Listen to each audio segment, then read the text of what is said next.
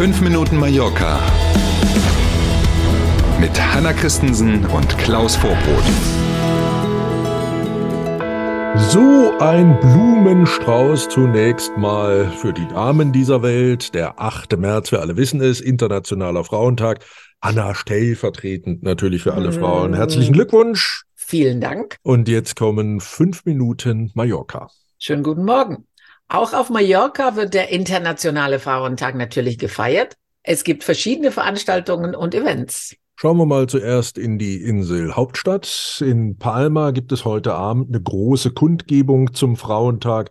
19 Uhr geht es los auf der Plaza España. Daneben aber auch zahlreiche, viele andere Veranstaltungen, die teilweise schon in den letzten Tagen gelaufen sind. Ähm, Gibt es ein ganzes Programm zu. Wer Interesse hat, kann sich das gerne anschauen. Aber nicht nur in Palma, auch in Inka zum Beispiel gibt es den ganzen Tag über Lesungen, Konzerte, Ausstellungen. Auch da läuft das schon ein paar Tage und geht auch noch bis zum Wochenende. Und in Inka heute ein Marsch der Frauen. Start dafür ist schon heute Vormittag 10 Uhr. Apropos Inka, dort gibt es auch eine ganz besondere Attraktion zum Frauentag. Mein lieber Herr Gesangsverein, wir haben gerade erst über das Gesetz zur Gleichstellung gesprochen und schwupp ist es offenbar in manchen Sachen schon umgesetzt. Eine klassische Männerdomäne. Wer auf Mallorca diese Feiern schon mitgemacht hat, äh, wo es diese Corre Fox gab, also diese mhm. Feuerläufe mhm. quasi, der ahnt, spätestens ja auch, wenn man die schweren Kostüme, teilweise schweren Kostüme mhm. mit den mhm. ganzen ähm, Feuerinstallationen in Anführungszeichen mhm. so sieht, dass da drin immer Männer stecken. Schwuppdiwupp, selbst diese Domäne ist jetzt weg. Heute Abend gibt's 20.30 Uhr geht's los. In Inka einen Korrefock und in diesen Kostümen der Dämonen, der Geister stecken heute Abend ausschließlich Frauen. In Palma sind einerseits Wohnungen knapp, auf der anderen Seite sollen 30.000 Wohnungen leer stehen. Komische Nummer, denkt man da so, wenn man mhm. das in der Ultima Hora liest, wie wir das auch gemacht haben. Ultima Hora beruft sich auf ein Statement der PP Partei, das ist sowas wie die CDU in Deutschland, mhm. die wiederum beruft sich bei dieser Zahl 30.000 auf die Informationen aus Architektenkammern und Bauträgerverbänden.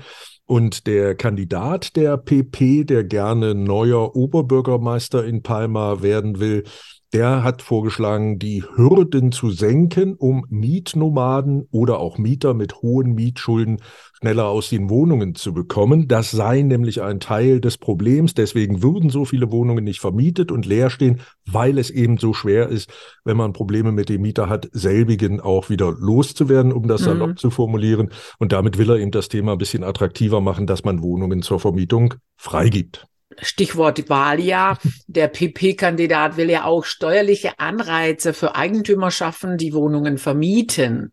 Ja, das dürfte spannend werden. Immerhin will er ja Oberbürgermeister einer Stadt werden. Da ist mir persönlich jetzt nicht ganz klar, wie man da Einfluss nimmt auf steuerliche Themen, die ja hier mhm. bei uns jedenfalls eher Thema der Regionalregierung oder dann, wenn es am Großen Rat mhm. gedreht werden soll, Thema der Zentralregierung in Madrid sind. Da kann ja so eine Stadt selber nichts machen. Der kann sagen, okay, wenn du deine Wohnung vermietest, musst du weniger Müllgebühren bezahlen, aber das ist es dann auch schon.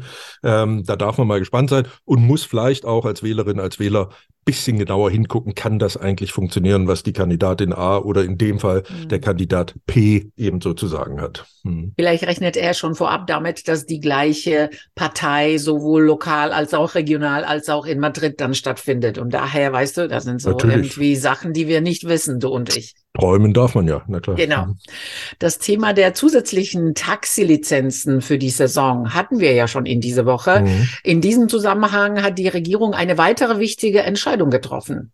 Für die einen kam es überraschend, für die anderen dann doch nicht so. Es bleibt dabei, Fahrdienste wie Uber oder auch Cabify bleiben auf den Balearen weiterhin verboten. Es wird keine Lizenzen für private Fahrdienste geben hier. Diese Entscheidung ist Teil eben dieser neuen Regelung, die ja diese zusätzlichen Taxilizenzen für die Monate April bis Oktober für die Kommunen möglich macht. Damit soll das hohe Aufkommen in der Saison dann an Taxibedarf sozusagen bewerkstelligt werden, aber wie gesagt ohne Uber und ohne andere private Fahrdienste. Ja, auch hier könnte man sagen Wahljahr, oder? Ja, garantiert. Denn auch dieses Thema ist nicht neu. Wir wissen, dass die Lobby der Taxiunternehmer seit Jahren an der Inselregierung schraubt, damit das eben so bleibt, dass ja. diese privaten Fahrdienste keine Zulassung bekommen. Ähm, und ja, da wollte sich jetzt offenbar die Regierung so kurz vor der Wahl auch nicht mit denen anlegen. Es bleibt mhm. also Machen wir mal zunächst noch da in den Satz dabei, dass es keine privaten Fahrdienste auf den Balearen geben wird. Wir sind beim Wetter viel Sonne und nur wenige Wolken zum Frauentag. Die Temperaturen liegen bei 18 Grad. In der Inselmitte kann sogar schon die 20 Grad Marke erreicht werden. Na bitte.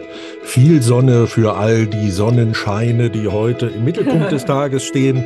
Also einen tollen Mittwoch, einen tollen Frauentag und morgen früh sind wir gern wieder für Sie da. Vielen Dank für heute. Bis morgen um sieben. Tschüss.